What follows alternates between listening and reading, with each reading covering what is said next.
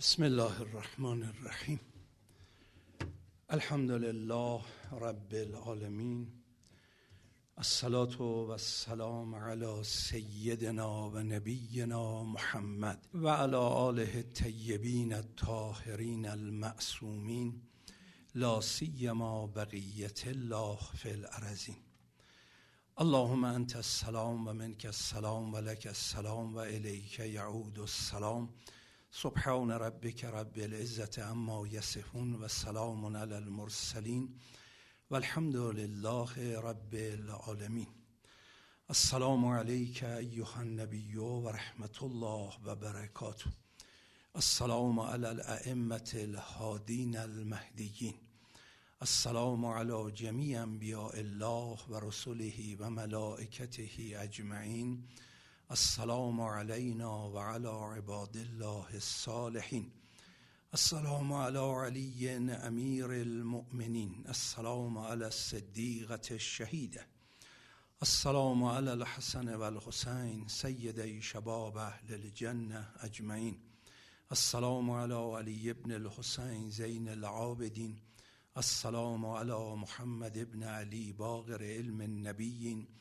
السلام على جعفر بن محمد الصادق السلام على موسى بن جعفر الكاظم السلام على علي بن موسى الرضا السلام على محمد بن علي الجواد السلام على علي بن محمد الهادي السلام على الحسن بن علي الزكي العسكري السلام على الحجة بن الحسن القائم.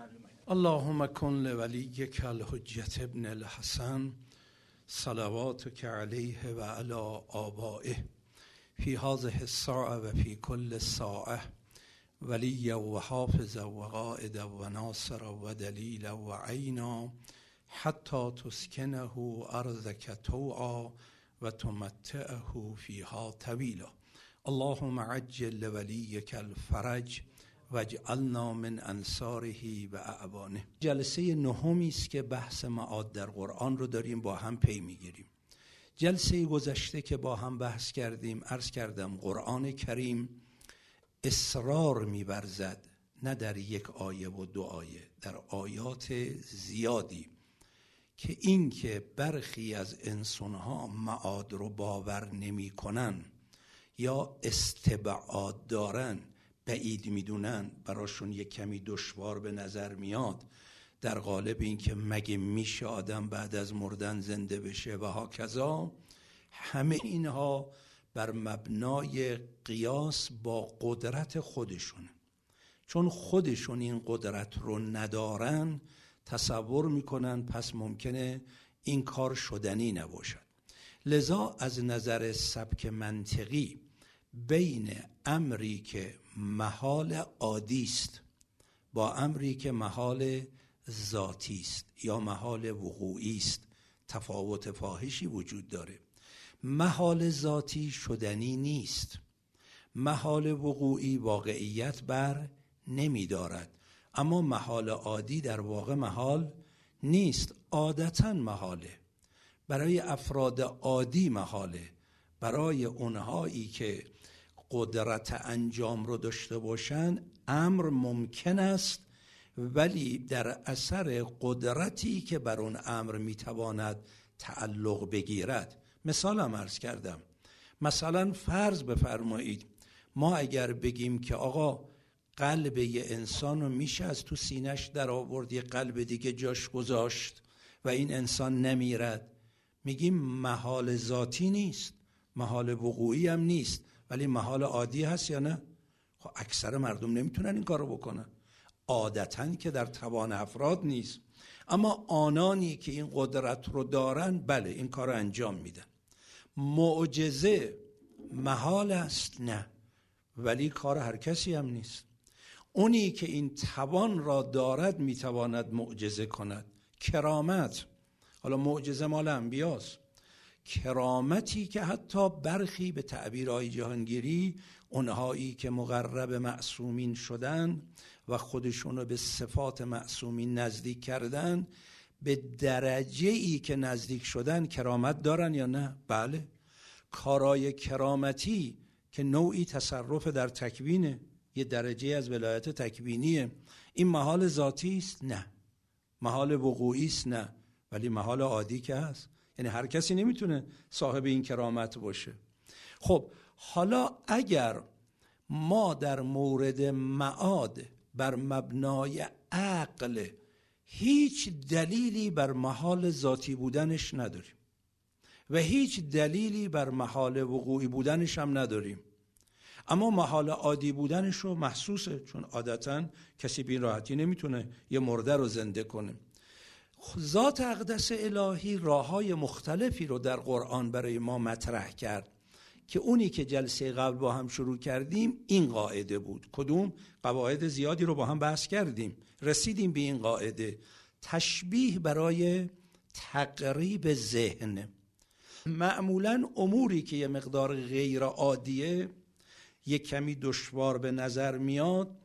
یکی از راههایی که دشواریشو از بین ببرن وقوعشه. اقل دلیل بر امکان شی وقوع که قبلا بحث کردیم. یکی از راه ها اینه که یه نمونه هایی که شبیه به اوه نشون بدن به رخ بکشن تا به ذهن نزدیک بشه.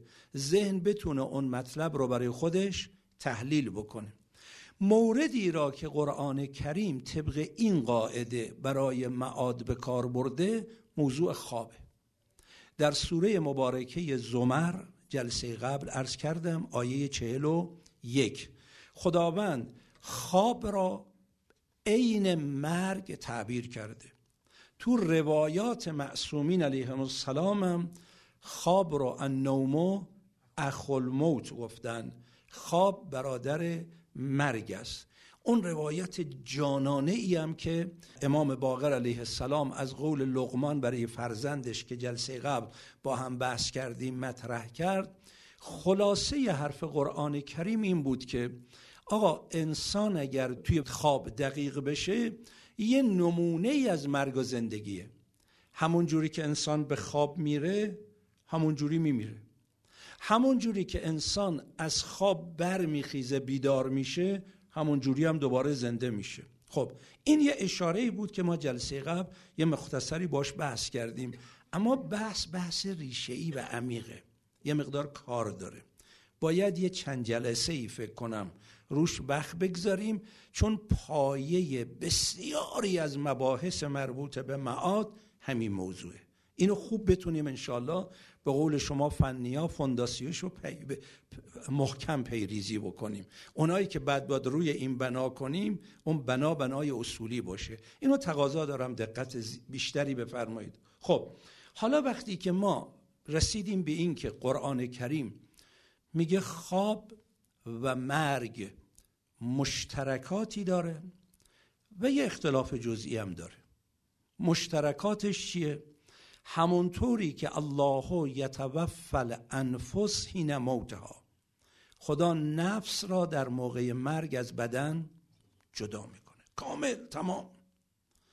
و من و اون نفسی که لم یمت هنوز نمرده ولی فی منامه ها تو خوابش هم همین کارو می‌کنه. پس از این جهت خواب و مرگ مشترکه اشتراک چیه؟ خواب جدایی نفس از بدن مرگم جدایی نفس از بدن. آیه 41 سوره زمر. اما یه تفاوتی رو ذکر می‌کنه. تفاوتش چیه؟ در مرگ نفس دیگه به بدن بر نمیگرده تا معاد. معاد یعنی چی؟ عودت بازگشت دیگه بازگشت. به فارسی معاد بگیم بازگشت. بازگشت چی؟ بازگشت نفس به بدن. همینقدر که نفس به بدن برگشت دوباره همین حیات ظاهری و این مسائل میشه. نه اینکه نفس از بدن جدا شد مرده است. این حیات به این شکل نیست. که اینو توضیح عرض می‌کنم چیه؟ باید اینا انشالله شکافته بشه. خب پس مرگ جدایی نفس از بدن. نفس میره تو عالم خودش عالم برزخ. بدن توی همین عالم هر سرنوشتی که پیدا کرد که اینم بحث می‌کنیم ممکنه سرنوشت های گوناگونی در این عالم پیدا بکنه. باشه. تا قیامت. قیامت به ازن الله نفس بر میگرده به بدن. خب. اما در خواب چی؟ در خواب نفس چون قرار برگرده به بدن. حالا یه ساعت دو ساعت پنج ساعت ده ساعت. علاقه نفس به بدن در مرگ قطع میشه در خواب باقیه. قطع نمیشه. همین که قطع نمیشه علاقه باقیه یه سری آثار در یک انسان خوابیده هست که در یک انسان مرده نیست. خب برای اینکه این مطلب جا بیفته ما چهار مطلب رو اینجا احتیاج داریم روش بحث کنیم که مقداری هم وقت می‌گیره. مطلب اول خب نفس اصلا چیه؟ که از بدن جدا میشه موقع مردن و موقع خواب. ما چی راجع به نفس ندونیم که این بحث رو نمی‌تونیم بفهمیم. دوم همراهی نفس با بدن یعنی چی؟ چی میشه؟ نفس با بدن همراست یعنی ترکیب میشه اختلاط داره امتزاج داره. چون شکلهای مختلف همراهی در عالم ماده یا اختلاط مخلوط شدن یا امتزاج ممزود شدن یا ترکیب کدومه؟ هیچ کدوم. چیه پس؟ باید بحث کنیم. سومی خب مرگ و خواب که جدایی نفس از بدنی یعنی چی؟ همراهی یعنی چی؟ خب نقطه مقابلش هم جدایی یعنی چی؟ یعنی چی؟ همراه بود چجوری بود؟ جدا میشه چجوری میشه؟ این هم باید بحث کنیم. چهارمی عودت نفس به بدن که میشه معاد اون یعنی چی؟ چی میشه که تا قبل از قیامت نفس به بدن بر نمیگرده. و در قبل از قیامت نفس با چیه؟ چیکار می‌کنه؟ کجاست؟ خیلی بحث داره و خیلی هم شیرینه. گرچه سنگینه. اولیش پس چهار تا مطلب شد. نفس چیه؟ این که میگیم نفس با بدن همراست یعنی چی؟ این که میگیم نفس در موقع مرگ و خواب از بدن جدا میشه یعنی چی؟ و این که میگیم در قیامت دوباره نفس به بدن برمیگرده یعنی چی؟ خب اگر کسی البته در جمع ما این مطلب می‌دونم الحمدلله مطرح نیست ولی اگر کسی به ذهنش خطور کنه آقا لازمه اینقدر دقیق بشیم. هی چی چی چی اینا رو مطرح کنیم جواب بدیم. بنده میگم مگه این بحث قرآنی نیست؟ قرآن مطرح کرده یا نه؟ الله یتوفى الانفس حین موتها. حالا همراهیش هم آیه می‌خونم؟ اونم فرموده. خب بحثای اعتقادی در قرآن تحقیق تتبع می‌خواد یا نمی‌خواد؟ بحثای احکامی نیست که تعبد کافی باشه که.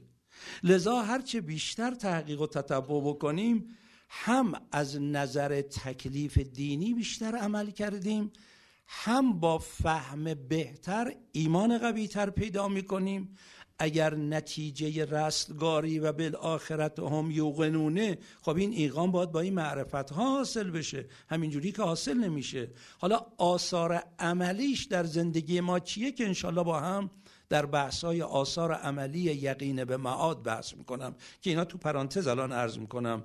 قطعا اگر کسی یقین به معاد پیدا کنه گول دنیا رو نمی‌خوره. کسانی گول دنیا رو می‌خورن که یقین به معاد ندارن. ممکنه به تردید افتاده باشن. ولی اگر باور حتی احتمال معادم بدن باید یه کمی حساب زندگیشون یه جور دیگه باشه. حالا اینا رو انشالله می‌رسیم. فعلا پایه هاشون.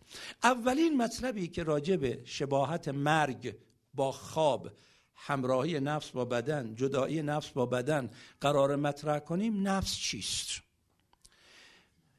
دو دسته کاملا بارز و جدا از همدیگه. در طول تاریخ بشریت که افکار ثبت شده و در کتب الهی هم روش مطرح شده وجود داشته الان هم وجود داره. همه اختلافاتی که هست تو عالم خیلی زیاده. نمی‌خوام بگم فقط این دوتاست اما اگر بخوایم دسته کنیم همه رو می‌تونیم در دو عنوان کلی جا بدیم مقابل هم. یک انسان موجودی است. مثل بقیه موجودات عالم ماده فقط ماده. غیر از ماده هیچ چیزی در این عالم وجود نداره. این نظر کیاس؟ ماتریالیست خب اگه بحث ماده مطرح بود یا باید بگیم نفس وجود ندارد یا باید بگیم نفس هم ماده است. دیگه غیر از این نمیشه دیگه. وقتی ما هستی شناسی رو مطرح می‌کنیم مباحث بعدی باید بر اساس اون هستی شناسی باشه. هستی شناسی هست هست. انسان هست. چه نوع هست؟ چگونه هست؟ چه جور هستی است میگن مساویس با ماده. غیر از ماده هم هیچی نیست. خب تفاوت این انسان با بقیه موجودات مادی چیه؟ میگن ترکیبش فرق می‌کنه. امتزاجش فرق می‌کنه. وگرنه انسانم یه موجود مادیه مثل بقیه موجودات مادی. من مثال عرض می‌کنم و نمی‌خوام بگم این مثال ها صد درصد درسته برای تقریب ذهنم و عرضم کردم بحث کمی ریشه وقت می‌بره. ما داریم دریچه ای رو باز می‌کنیم به سوی بحثی که حالا یه مقداری باید با هم کار کنیم بریم جلو انشالله ولی عنایت بکنید. در قالب یه مثال عرض می‌کنم. شما یه دونه سیب یه دونه پرتقال یه دونه گلابی یه دونه مثلا خیار خب این یه وجود مادیه اون یه وجود مادیه این یه وجود مادیه این وجود مادیه اینا رو بیارین توی مخلوط کن. نسبت رو بالا پای. یه وقت یه دونه یه دونه یه دونه است با یه لیوان آب تو مخلوط کن می‌زنید. یه دو لیوان سه لیوان کمتر بیشتر. مایه ای دستتون میاد. حاصل یه دونه خیار و یه دونه سیب و یه دونه مثلا گلابی و یه دونه پرتقال. حالا نسبت رو بالا پایین بکنید. دو تا خیار یه سیب دو تا سیب یه خیار. این نسبت ها عقب جلو شد اون حاصلی که به دست میاد فرق می‌کنه یا نه؟ فرق می‌کنه. ماتریالیست ها میگن فرق انسان با بقیه اینه. حاصل ترکیب یا امتزاج اجزاء مادی به یه نسبت خاصی به یه نسبت میشه گیاه به یه نسبت میشه حیوان به یه نسبت میشه انسان. حالا اینو خودشون می‌تونن همچون نسبتی تو عالم خارج درست کنن یه دفعه از ماده انسان درست بشه یا نه میگن نه اینم نمی‌تونیم. ولی حرفمونی می‌زنیم. حالا کاری ندارم که از نظر علمی این حرف چقدر به صلاح جواب علمی داره. ما از بحث فلسفیشو مطرح می‌کنیم. دوستانی که کتاب حیات رو خوندن این حرفها براشون شاید روشن باشه. اونجا وقتی بحث حیات مطرحه تحلیل حیات بر مبنای مارکسیستی تحلیل حیات بر مبنای تفکر حکمای الهی. فشردش و من دارم خیلی ساده می‌کنم خودمونی می‌کنم این حرفا میشه. آقا این که انسان نفس می‌کشه حرف می‌زنه راه میره فکر می‌کنه انتخاب می‌کنه داد می‌زنه ساکت میشه این که درخت این کارو نمی‌کنه. میز که میزم ماده است منم مادم از نظر ماتریالیست. میگه نسبت ترکیبی فرق کرده. پس این یه نظره. نظر دوم چیه؟ میگه نه خیر. یک انبیا از طرف ذات اقدس الهی. خالق ما انسان ها ما انسان چی معرفی کرده؟ یه دو سه تا آیه الان می‌خونم یک دو تا روایت یک کمی اول مبانی دینی. انبیا اولیا از طرف خدا که اومدن میگن خدایی که شما رو خلق کرده میگه این حرفا غلط. نه. شما دو جنبه دارید دو تا موجودیت دارید. یه موجودیتتون ماده است. اون بدنتونه. درست. اما یه موجودیت دیگه دارید اون مجرده. نه یعنی ازدواج نکرده. مجرده یعنی غیر ما رو مجرد شو مجرد را ببین. یعنی عالم مافوق ماده. اقتضای ملکوتی خصوصیات عالم برتر از ماده.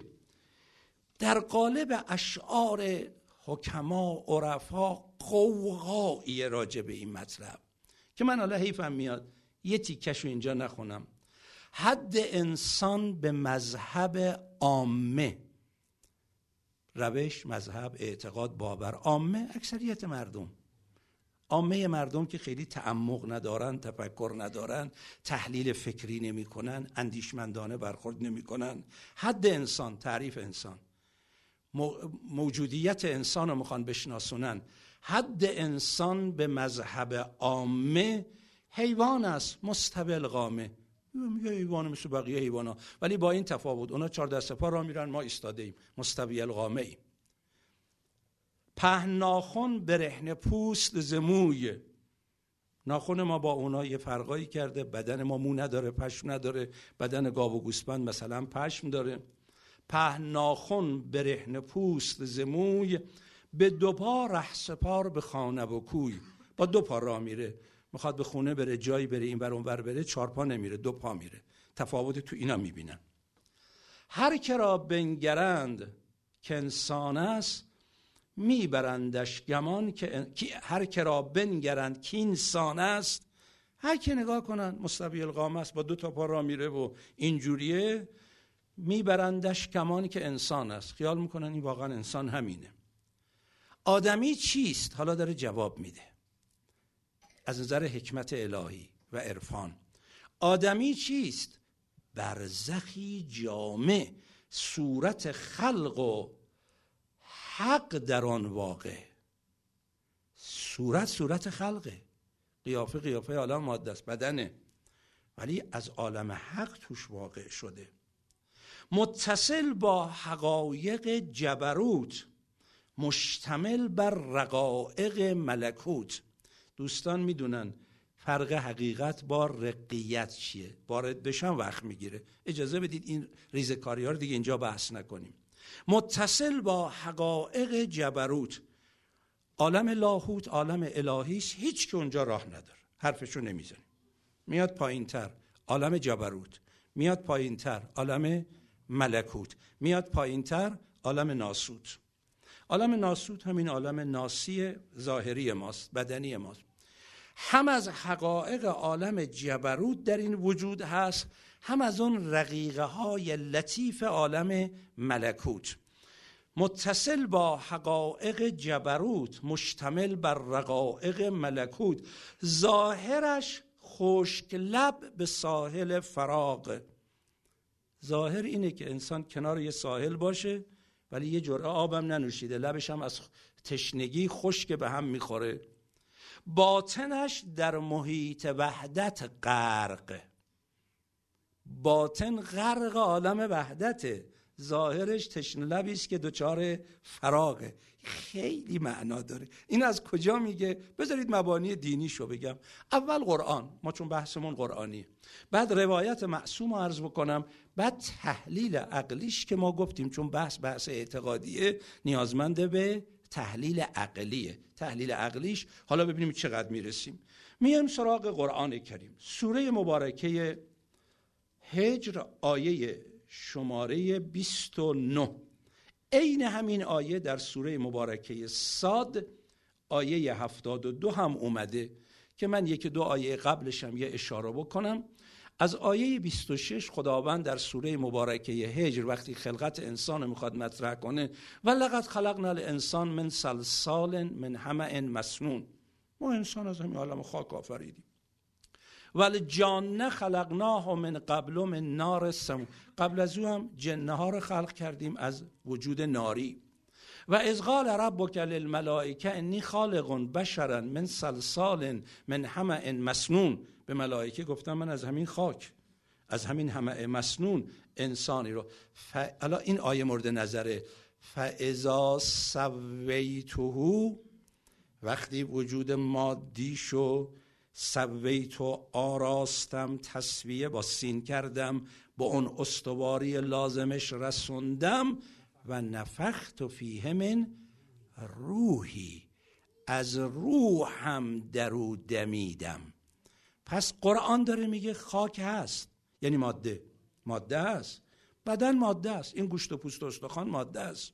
شما جنبه مادی دارید هیچ بحثی در اون نیست. اما یه چیز دیگه بش دادیم. او له ساجدین. به خاطر نفخت و فیه روحی گفتیم سجده کنید. لذا ابلیس هم اشتباهش این بود قیاس مع فارغ می‌کرد. چی می‌گفت؟ انا خیر منه خلقتنی من نار و خلقت او من تین. میگو آتش از خاک بالاتره بابا این جنبه مادی وجوده. ارزش مال جنبه واقعی و معنوی وجوده. اونو دقت نکرده قیاس مع فارغ کرده. حالا عین همین آیه رو در سوره مبارکه صاد آیه 72 هم ذات اقدس الهی بیان کرده. سوره مبارکه اسراء آیه شماره 85 یسالون کن روح اونجا فرمود چی؟ فاذا سویته نفخت فیه من روحی. خب حالا در آیه 85 سوره مبارکه اسراء یسالون کن روح از تو راجب روح سوال می‌کنه قل قل روح من امر ربی. بگو روح امر ربی است. خب امر ربی یعنی چی؟ قل روح من امر ربی. و ما اوتیتم من العلم الا قلیلا. شما خیلی کم راجع به او می‌دونید. آگاهی شما راجع به بدن که الان بشر این همه اطلاعات پیدا کرده.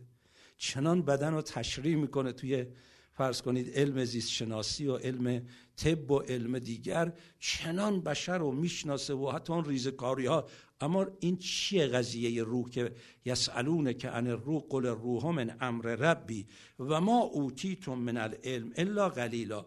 در سوره مبارکه مؤمنون به نظرم یه توضیحی اونجا ذات اقدس الهی از آیه مبارکه دوازده تا چارده داده یه کمی برای ما بحث راحتتر می‌کنه. سوره مبارکه مؤمنون آیه دوازده. ولقد خلقنا الانسان من سلالت من تین. آیه بعدی. ثم جعلناه نطفه فی قرار مکین. آیه بعدی ثم خلقنا النطفه علقه و خلقنا العلقه مزغه فخلقنا المزغه عظاما فکسونا العظام لحما. تا اینجا رو داشته باشید. یه توضیح مختصری ارز کنم. همه حرفم اینجا به بعد ما انسان رو از خاک آفریدیم. انسان شناسی قرآن. ما انسان از خاک آفریدیم. یعنی وجود مادی این انسان همین عناصر مادی در عالم خاک بله بدن ماده است بحثی در اون نیست ثم جعلناه من نطفه فی قرار مکین. اما این موجود اجزاء مادیش مثل اولین بار که مثل حضرت آدم از خاک درست شد قرار تکسرش با ماده نطفه باشه از طریق نطفه. و این نطفه باید در جایگاه خاصی قرار بگیره که شرایط تکامل مادی براش حاصل بشه. این شرایط تکامل مادی چیه؟ ثم خلقنا النطفه علقه فخلقنا العلقه مزغه فخلقنا المزغه عظاما فکسونا العظام لحما. علقه بشه خون به هم پیچیده شده بشه. بعد نمی‌دونم حالت گوشتی پیدا کنه استخون درش پیدا بشه دور استخون گوشت بگیره. یعنی این مثلا ببخشید یه مثال اینجوری عرض بکنم. بگه آقا ما یک مثلا فرض کنید تو عالم ماده حالا وجود مادی عالم ماده رو بگیم فعلا. حالا اینم اونجا نفس نباتی مطرحه. ما تو عالم ماده یه موجودی داریم به نام مثلا فرض کنید گردو در گیاه. ما تکسر و ازدیاد نسل گردو رو اینجوری قرار دادیم. یک ماده رویشی در داخل گردو قرار دادیم. اما حالا اگه قرار رویش پیدا کنه روی میز بذارید رویش پیدا نمی‌کنه. رو سنگ بذارید رویش یه شرایط خاصی می‌خواد. خاک می‌خواد آب می‌خواد هوا می‌خواد. حالا از نظر فلسفی یه بحث عمیق اینجا مطرحی که بعد بهش می‌پردازیم. شما دو تا گردو داشته باشید. یکی قدرت رویشش رو بمیرانید. یکی قدرت رویش داشته باشه. شرایط هر دو یکسان آب خاک هوا یکی چرا ریشه نمیده؟ چی تو این هست که اون نیست؟ تو نطفه هم همین حالا چیه؟ اولا این نطفه باید مثل اون گردو که الان تو خاک یه جایی قرار بگیره که اون حالت رشد جسمانی براش حاصل بشه. اما در این حال باید یه چیزی هم همراش باشه. اون حیات انسانی که از طریق نطفه منتقل میشه و از طریق رحم مادر یک حیاتی بهش منتقل. اینا رو حالا انشالله شاید تا حدودی بحث کردیم. ولی فعلا این نکته رو دقت بفرمایید. حالا که این انسان این مراحلش رو تو عالم وجود بر مبنای مشیت الهی میگه ما این کار رو کردیم و کسون الازام لحما. یه دفعه میفرماد ثم انشعناه خلقا آخر. نه آخر. آخر یعنی سرانجام پایان. آخر یعنی دیگر. یه موجودیت دیگه بش دادیم. این موجودیت دیگه آخر از چی؟ آخر از نطفه.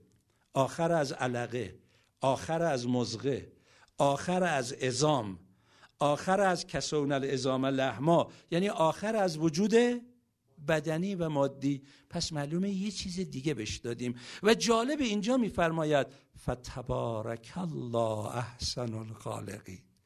یعنی به به دست مریض دست مریضات برای چی؟ برای انشاناه و خلقن آخر. یه چیز دیگه بهش دادیم. این یه چیز دیگه چیه؟ در تفسیر برهان از امام امیر المؤمنین علیه السلام و السلام عینا این روایت نقل شده. سوال شد آقا جان این که قرآن کریم میفرماید ثم انشعناه خلقا آخر یعنی چی؟ دو نکته رو عنایت بکنید. نکته اول راجب سبک کاری که ما داریم می‌کنیم. نکته دوم مستقیما راجب کاری که الان می‌خوایم انجام بدیم. نکته اول راجب سبک کار. پس معلوم شاگردان ائمه از این سوالات میپرسیدن. امامم نمیفرماد. چرا این سوالات می‌کنید؟ بخونید برید دیگه آقا ثواب ببرید. قرآن انقدر ثواب داره. نمیگم نداره. حتما هم بخوانید اشتباه نکنید. دوستان شاهدن. کسی تا حالا می‌تونه بینی و بین الله ادعا کنه؟ اگر به بنده مراجعه کرده باشه بگه آقا به نظر شما چه کار بکنیم؟ نگفته باشم شبانه روز پنجاه آیه حداقل بخوانید. این حداقله. حالا 500 آیه هم می‌خونید خوشا به حالتون. می‌تونه یه ختم قرآن هم بکنی باز خوشا به حالت. اما آیا ائمه فرمودن فقط بشین قرآن بخون؟ بعد حضرت شروع کردن توضیح دادن. حالا سبک این سبک کاره. اما اصل کاری که داریم آقا یا امیر المؤمنین ثم انشعناه و خلقا آخر یعنی چی؟ فرمود قرآن خودش جواب داده یعنی نفخت فیه من روحی. این خود امیر المؤمنین فرموده تفسیر قرآن به قرآن. فرموده قرآن توضیح داده دیگه. یعنی از روح خو... که امر رب است میدن خب حالا روایاتی که یک کمی اینا رو برای ما بیشتر میشکافه اجازه بدید من دو تا روایت از پیغمبر بخونم. یه روایت از امیرالمؤمنین یه روایت هم از امام صادق. پیامبر فرمودن ما من مخلوق هیچ مخلوقی نیست الا مگر اینکه و صورته تحت العرش. این یه کمی سخت فهمش. هیچ موجودی مخلوقی نیست. خب مخلوق یه صورت داره یه ماده. بحث تخصصیه که در بحثای تخصصی هم میگن شیعیت شی به صورت شیعه. صورتش تحت عرشه. یعنی حقیقت وجودیش مال عالم ماده نیست. وارد نمیشم. فقط دوستانی که اهلش هستن اشاره می‌کنم. در فلسفه غرب هگل میگه که جماداتم روح داره. این فرمایش عمیقتر از او می‌خواد. این همونی است که در قرآن کریم اشاره می‌کنه همه موجود یسبح لله ما فی السماوات و الارض. بعد آخریش میفرماد اما شما تسبیحشو نمی‌فهمید. مولوی هم اشاره کرده از زبان موجودات عالم که داره میگه ما سمیعیم و بسیریم و خوشیم. با شما نامحرمان ما خاموش همون حرفی که یه بار به مناسبت معجزه پیامبر اینجا عرض کردم که میر داماد استاد ملا صدرا در حاشیه ای که تعلیقیه ای که بر اصول کافی دارد به این حدیث می‌رسه که سنگ ریزه کف دست پیغمبر به سخن آمد و گفت آمن تو بک یا رسول الله تعبیری که میر داماد می‌کنه اینو فهمیده. میگه معجزه پیغمبر این نبود که سنگ را به سخن آورد. معجزه پیغمبر این بود که گوش را شنوا کرد که بتونه بشنوه بفهمه. وگرنه سنگ الان هم داره میگه. و اونایی که با عرش در ارتباطن فرمایشات آقای جهانگیری هم امروز به این حرفا می‌خورد. مقرب معصومینن معصومین که در اوجش مقرب معصومینن. تو این وادی اومدن تو این خط حرکت کردن یعنی در راستای ارتباط با عرشن. به اندازه ای که ارتباط با عرش دارن چهره عرشی همه مخلوقات رو می‌بینن و میشنون. لذا بعضی از اینا میشنون در و دیوار دارن میگن لا اله الا همه جمادات ذکر میگن. من الان وارد نمیشم. اگرم براتون جا نیفتاد اشکال نکنید. فقط دارم یه ادعا می‌کنم. اونی که من اثبات می‌کنم همون مقدار کافیه ولی این دارم اشاره می‌کنم. اینا بحثایی است که در زیل این حدیث قوقا می‌کنه. و به خدا قسم اگه آدم وقت داشته باشه اساتیدی باشن اینا رو برای ما توضیح بدن. آدم چنان سر از یه عالم دیگه در میاره. وقت میگه صبح دیدم مثلا دیوار خونم یه ذکر می‌گفت ظهر دیدم ذکرش یه چیز دیگه بود غروب دیدم ذکرش یه چیز دیگه بود و یکی از اولیای الهی نقل می‌کنه. شیر منزه حیات ما رو باز کرده بودن آب همینجور جریان می‌کرد. من دیدم که یعنی یکی از افراد راجع به این فرد الهی میگه میگه دیدم این خیره خیره آب و نگاه می‌کنم جای اشک میریزه. من فکر کردم بیاد تشنگی ابی عبدالله و کربلا افتاده. گفتم چی شده؟ گفت نمیشنوی؟ از خود بی خود شده بود نتونست کنترل کنه. می‌دونست من نمیشنوم ولی ناخداگاه گفت مگه نمیشنوی؟ گفتم چی؟ گفت داره این آب فریاد می‌زنه. من خودم رو به کربلا رسوندم اونا نذاشتن به ابی عبدالله برسم. و داره نوحه می‌خونه برای امام حسین. لذا برخی شاعرها هم گرچه ذوق است ولی این ذوق حاکی از یک واقعیته. مثلا یه شاعری هم اومده زبان حال موج و سر به سنگ کوبیدن و در رابطه با از قمر بنی هاشم خب انصافا قشنگ گفته.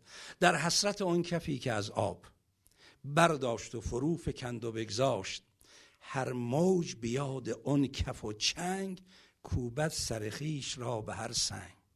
چون ماه به چارده براید دریا به گمان فراتر آید. مد. ای بهربل خیال باطل. این ماه کجا و بو فضائل؟ نه اینا واقعیته. فقط ذوق شعری نیست. منتها گاهی مگر دعبل اومد خدمت امام رضا علیه السلام اون قصیده ای رو که گفته بود در مدح اهل بیت امام رضا فرمود کی به زبانش جاری کرده؟ روح القدس گاهی روح القدس به زبان برخی از اینا جاری می‌کنه کما اینکه شعر علی همای رحمت مرحوم شهریار رو همه قائلن. این مال خود شهریار نیست.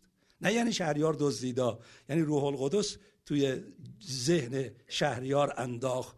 چه زیبا میشه آدم یه کمی صورت عرشیشو بیاره بالا. این حالا یه بحث مهمیه. من فقط یه اشاره کردم چون نه من انقدر می‌فهمم نه دیگه وقت اون حرفا رو داریم وارد بشیم. فقط وصف العیش نصف العیش یه اشاره کردم. این که پیغمبر فرمود ما من مخلوق الا و صورته تحت العرش. یعنی همه مخلوقات می‌تونن عرشی بشن. حالا انسان که حسابش جداست داشته باشید روایت بعدی از پیغمبر یه مقداری روشنتر و نزدیکتر میشه به بحثی که ما می‌خوایم بکنیم. قلب المؤمنه عرش الله الاعظم قلب مؤمن عرش اعظم الهی است. منظور اینه این که نه اون گنجایش رو داره نه اون وسعت و حالا بحث فلسفیش رو باید مطرح می‌کنم. نه وسعت داره این که یک کیلو کمتر بیشتر گوشت و پوست و خون و سیتوپلاسم و پروتوپلاس این عرش اعظم الهیه. این که قلب مؤمن عرشه یعنی اون عمق وجود انسان. عمق وجود انسان چیه؟ نفخت و فیه من روحی. حالا اینا دارم نظر قرآن و حدیث میگم و بعد این بحث عقلیشو براتون عرض خواهم کرد. و اما روایت از امیر المؤمنین علیه السلام.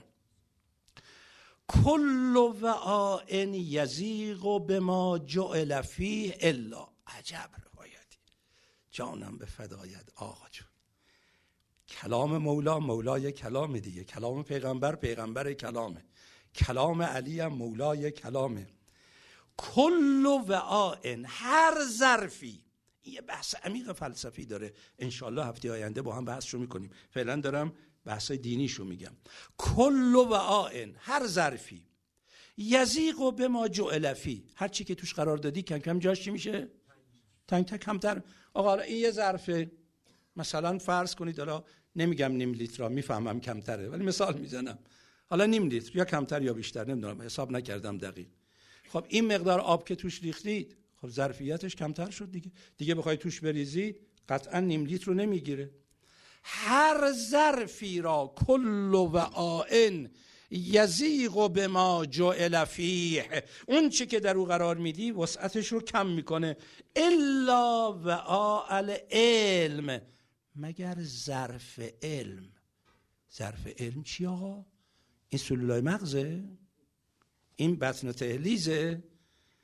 فانه یتسع بهی هرچی بهش علم می‌دید گسترش بیشتر پیدا می‌کنه میگه حل من مزید بیشتر بده باز می‌خوام. این یکی از اون جاهایی است که فلاسفه روش خیلی بحث کردن که فرق ظرف علم در وجود ما عدم تطابق ظرف با مظروف که انشالله بحث رو می‌کنم که از اینجا تجرد نفس و یک حقیقت مافوق ماده در ما هست. یه مطلبی هم از شیخ بهایی براتون بخونم. شیخ بهایی از اون کسانی است که تو این وادی ها من حرفشو می‌زنم. او واقعیتش رو چشیده بود. شیخ باهایی است که با عرش در ارتباط بود. لذا عرشیان سر راش قرار می گرفتن. خب دیگه اینا شنیدنشم قشنگی حیف ردشیم گفت شیخ چهل سال این در اون در زد. آقا بی استاد نمیشه.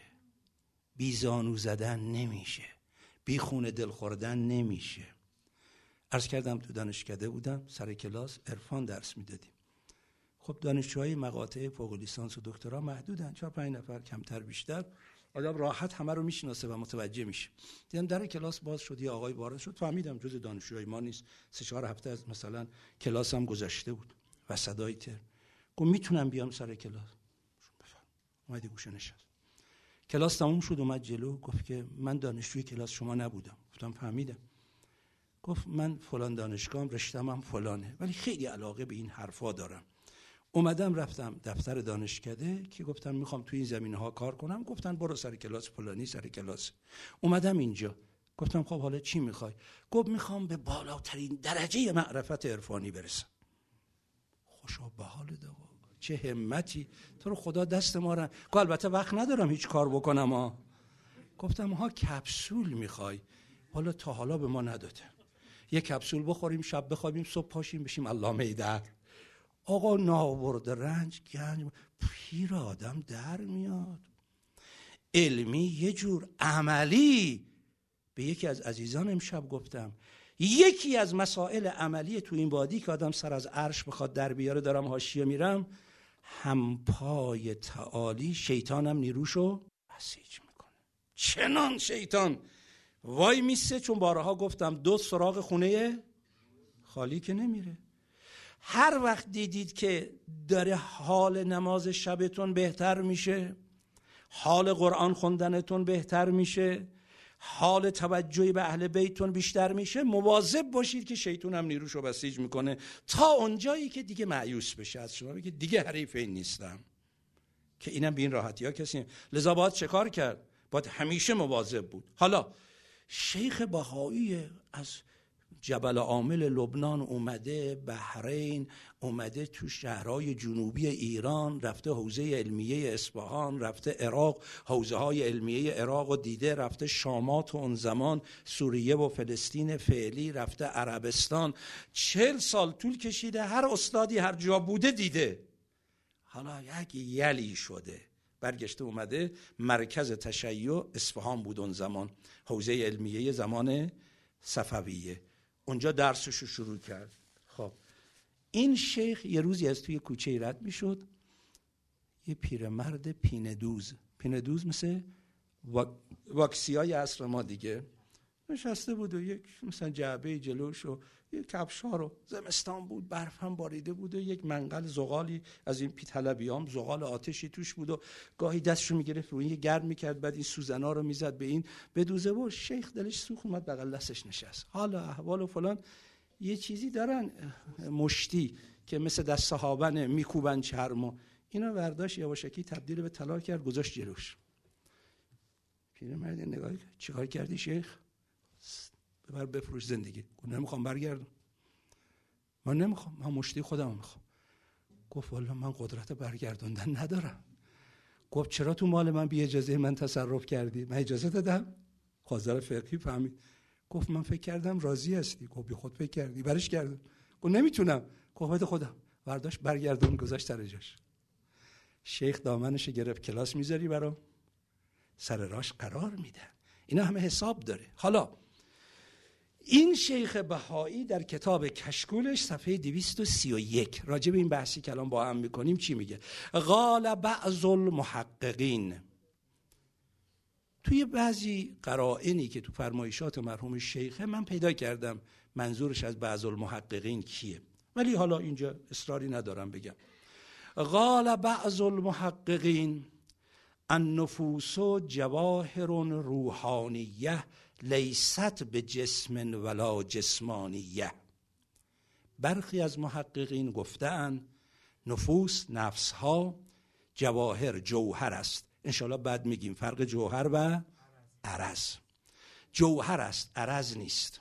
لیست به جسم ولا جسمانیه. جسم نیست جسمانی هم نیست.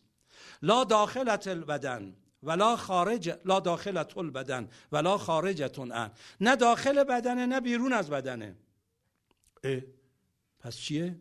این که گفتم یکی از اون حرفایی که باید بگیم نفس با بدن یعنی چی؟ بلا تشبیه بلا تشبیه. خدا با من هست با من نیست. لذا من عرف نفسه فقط عرف ربه یه معناش هم همینه. شما کجای وجودتونه که نفس نباشه؟ کجای وجودتونه که نفس بگید اینجاست؟ اون چیه؟ یه تعبیری خودش می‌کنه قشنگ. حالا عرض می‌کنم. لا داخلت البدن ولا خارجتون ان لها تعلق بالاجساد تعلق به جسد داره. پس رابطه نفس با بدن رابطه تعلقی علاقه است. حالا این تعلق و علاقه یعنی چی؟ خودش میگه تشبه و علاقت العاشق بالمعشوق. شبیه علاقه ای که عاشق به معشوق داره. عاشق جداست معشوق هم جداست. ولی یک جور علاقه بینشون برقرار میشه که مثلا عاشق جز اون چه معشوق می‌خواد انجام نمیده. معشوق در رابطه با عاشق اینو تشبیه کرده به این جهت میگه. و نقل عن امیر المؤمنین علیه السلام انه قال وقت مرحوم شیخ این مطلب رو که میگه ادامه میگه نقل شده است از امیر المؤمنین علیه السلام که فرمودن الروح فی الجسد کالمعنا فی اللفظ. الروح فی الجسد کالمعنا فی اللفظ. شما یه بیت شعر رو مثلا تن آدمی شریف است به جان آدمیت. نه همین لباس زیباست نشان آدمیت. رنگ مرکب کاغذ قلم یا با هر چیزی. اینو زدید به دیوار. ماده شعر چیه؟ رنگ مرکب و کاغذ و چوب و هر چی هست. ولی معنای شعر چیه؟ شما این ماده شعر شما رو به گریه میندازه؟ ولی معنای شعر ممکنه چنان منقلبتون کنه. چنان حالی به حالیتون کنه. بینی و بین اللهی. الان مثلا این دو بیت شعری که من می‌خونم روش دقت کنید. طفل میگرید. که راه خانه را گم کرده است. من نگریم چون که صاحب خانه را گم کرده. این دل آدم تکون نمیده؟ دل تکون می‌خوره. نه حالا کسی که دل نداره. میگه دل یعنی چی؟ گوی آقای از راه دور رسید تشنه بود افتاد دمر از چشمه آب بخوره. یکی گو آقا این چه کاری می‌کنی؟ عقل می‌بره. گو عقل چیه؟ گو چی میل کنید آقا اصلا. صحبتی با شما ندارم. طفل میگرید که راه خانه را گم کرده است. من نگریم چون که صاحب خانه را گم کرده. اون چه ما کردیم با خود هیچ نابینا نکرد. ما درون خانه صاحب خانه را گم کرده ایم اون چه ما کردیم با خود هیچ نابینا نکرد. اگه نابینا گم شد خونش رو نتونست پیدا کنه. ما درون خانه صاحب خانه را گم کرده ایم تو خانه خداییم همه عالم خانه خداست. کجا نگاه کنی که خدا رو نبینی؟ اینما تولو فسمه وجه الله ولی کسی که اون بود. حالا اینجا میگه لذا امیر المومنی علیه السلام فرمودن الروح فی الجسد کلمعنا فی اللفظ. همونطوری که ظاهر بینان لفظ را می‌بینن. به معنایش توجه ندارند.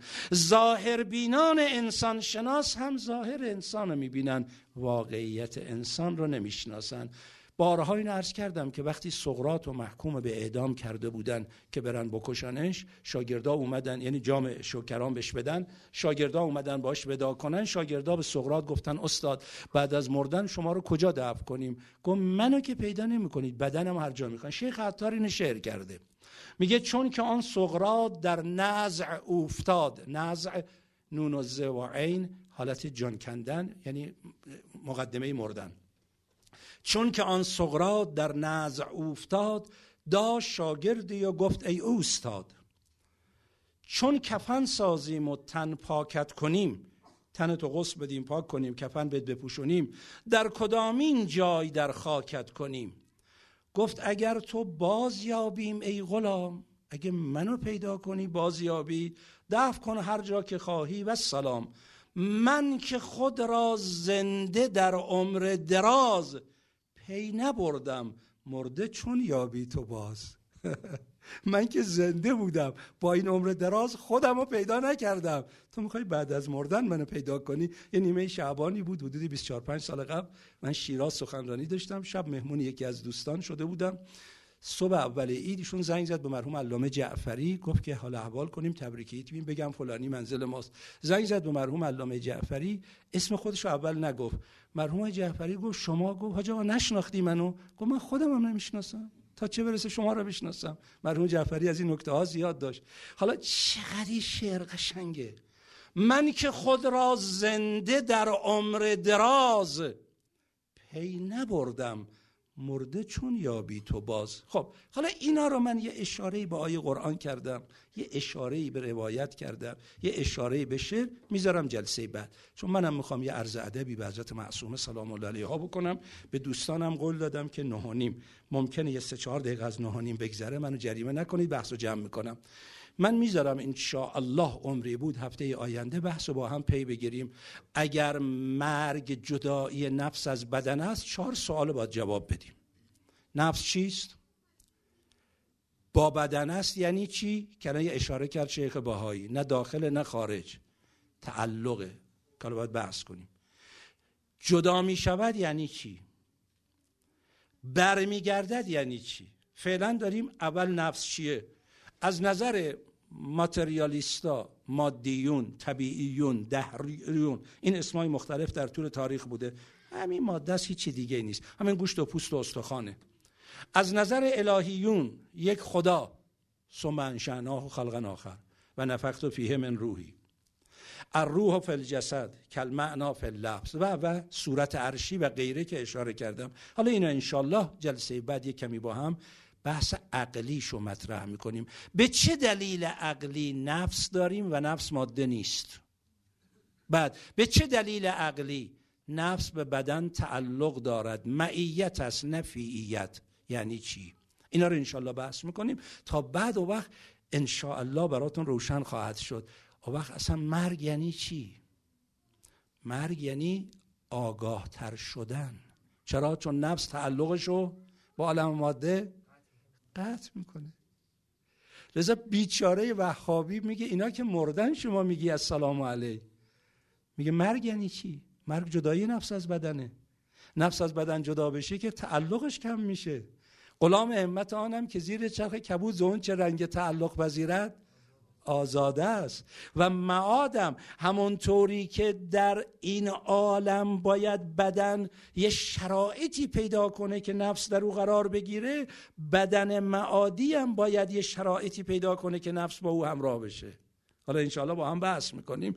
این مقدار کافی باشه بقیهش خب امشب روزی که گذشت به نقلی روز رحلت حضرت فاطمه معصومه سلام الله علیها بوده. من هم اجازه بدید یه عرض ادبی بکنم فقط به دو سه نکته خیلی گذرا و سریع رد بشم. حضرت معصومه سلام الله علیها 28 سال بیشتر عمر نکردن. ازدواجم نکردن. یک رازی که با اینکه در فرهنگ دینی ما ازدواج خیلی تاکید شده و در بیت امامان معصومین علیهم السلام ازدواج در سن پایینم جزء سنت بوده. ولی چرا؟ اون چه که در تاریخ بزرگان توانستند برداشت کنند علی ظاهرم حق همینه کسی که کف حضرت معصومه باشه در اون شرایط زمانی قرار نداشت. حالا حضرت معصومه کیان که کف او وجود نداشته که بتونه با او ازدواج کنه؟ از یک دو نکته ارز کنم. یک زمانی که امام کاظم علیه السلام زندان بودن مردم در مدینه مراجعه به امام رضا می‌کردن. چون دسترسی مستقیم به امام نداشتن. امام زندان بود. امام رضا علیه السلام جوابای مردم رو می‌دادن بسیاری از مراجعات را امام رضا ارجا می‌دادن به حضرت معصومه. یعنی چی؟ یعنی نشون میده فقط دختر امام نبوده. یک عالمه فاضله محدثه مؤمنه ای بوده که بی خودی بهش میگن؟ فاطمه معصومه. حتی بعد از مرگش در قوم بسیاری از سالکین سلوک الله به معضلاتی گیر کردن.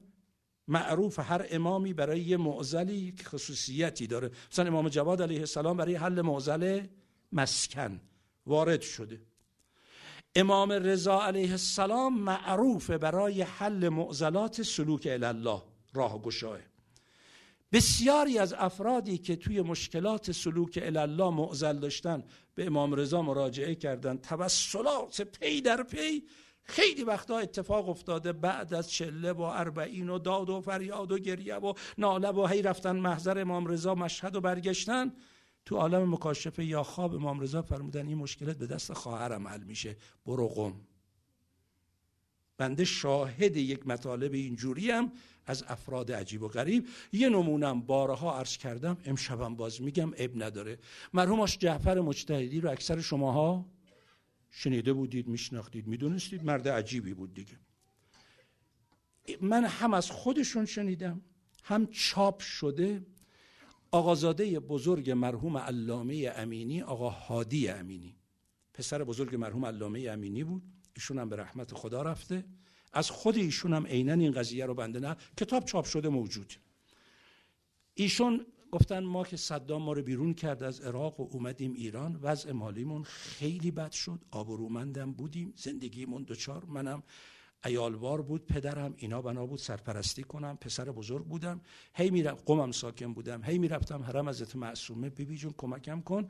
خلاصه نشد خودش نقل می‌کرد. آقایون ترکام چیز نکنن. خود ایشون شوخی می‌کرد من میگم گو رگ ترکی من گل کرد. با این تعبیر مرحوم آقا هادی امینی میگو گو عصبانی شدم اومدم حضرت معصومه گفتم من از قم رفتم تهران دیگم سراغت نمیام. قهر کردم اومدم تهران. یه خونه اجاره کردم و تهران بودم. چند ماه هم قم نرفتم هیچ کس هم اینو نمی‌دونست.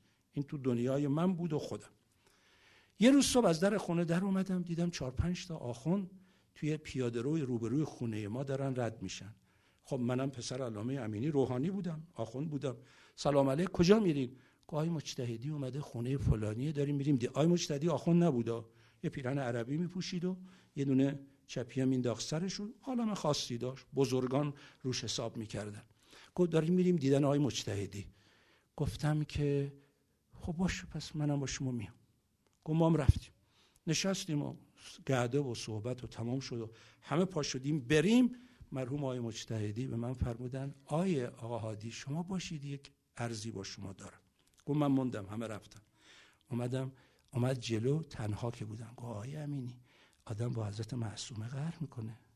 حضرت معصومه فرمودن باید صبر میداشتی ولی خواسته تو همین هفته میده. حضرت فرمودن میدم. گفت من زدم تو سرم. ایدا هیچ که نمی‌دونست. خب فهمیدم. همون هفتم دادن معلومم شد. بعد فرمودن که حالا برای اینکه جبران کنی یه کتاب در فضائل حضرت معصومه بنویس پخش کن. یه چون کتاب نوشت به عربی. ولی به فارسی هم ترجمه شده پخش شده. هم عربیش موجوده هم فارسیش موجوده. حضرت معصومه انسان معمولی نیست. اینا مقاماتی دارن درجاتی دارن. اینا عرشیانی که جلوه ای از عرش رو تو عالم فرش می‌خوان به فرشیان طالب سیر علل عرش برسونن. و لذا وقتی که امام رضا علیه السلام رو تبعید کردن در واقع تبعید به خراسان حضرت معصومه سلام الله علیها احساس تکلیف کردن باید حرکت کنن. با عده حرکت کردن. به سابق رسیدن بیمار شد. اشاره کردن بیهوده نبود. می‌تونستن سابه بمونن همونجا دفن بشن.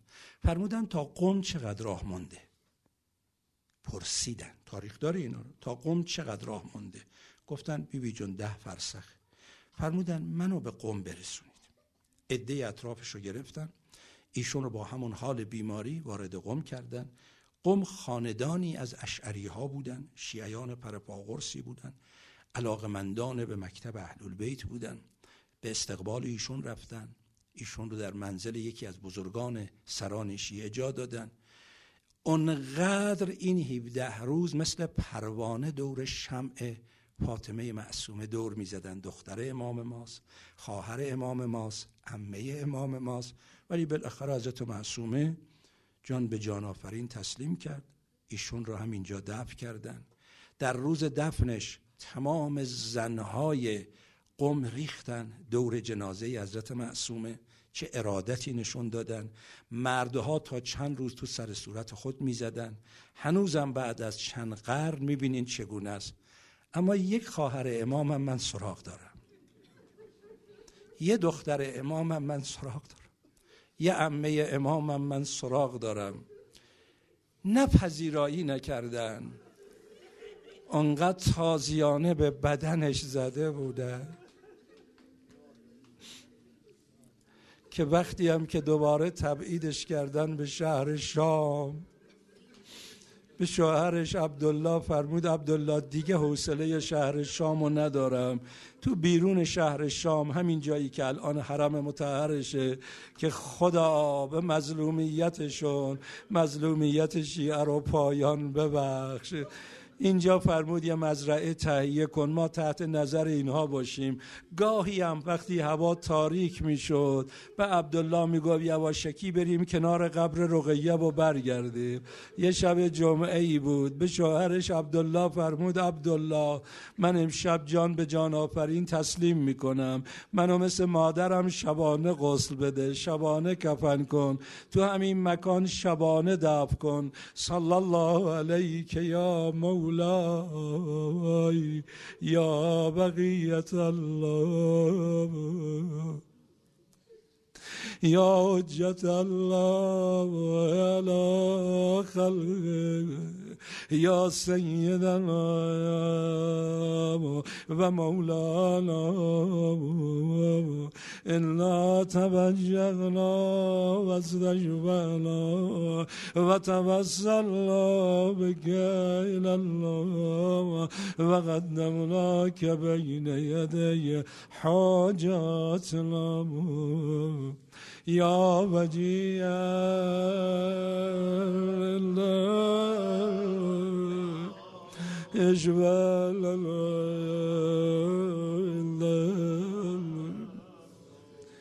اللهم باسمك العظيم الأعظم العزل جل الأكرم بمولانا صاحب الزمان يا الله يا الله يا الله يا الله يا الله يا الله يا الله Ya Allah'ım, Ya Allah'ım, Ya Allah'ım, Ya Rahmanım, Ya Rahim, Ya Mugallib al-Gulub, Sabbet kalbi ala dinik. وكفنا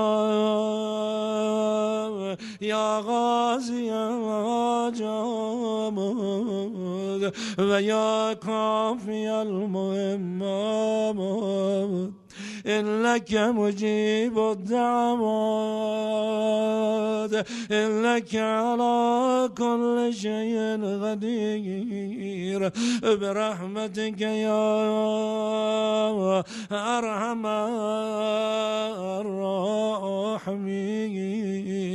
يا دليل المتحيرين يا ستار العيون. يا غفار الذنوب يا كاشف الكروب إلا محتاجون إلا مزترون إلا مستغيثون. أغسنا أجبنا يا الله نجاة منك يا سيدي الكريم نجنا وخلصنا بحق بسم الله الرحمن الرحيم أما يجيب مزتر زادقا و یک جباسو اما یجیب مزتر زادقا و یک جباسو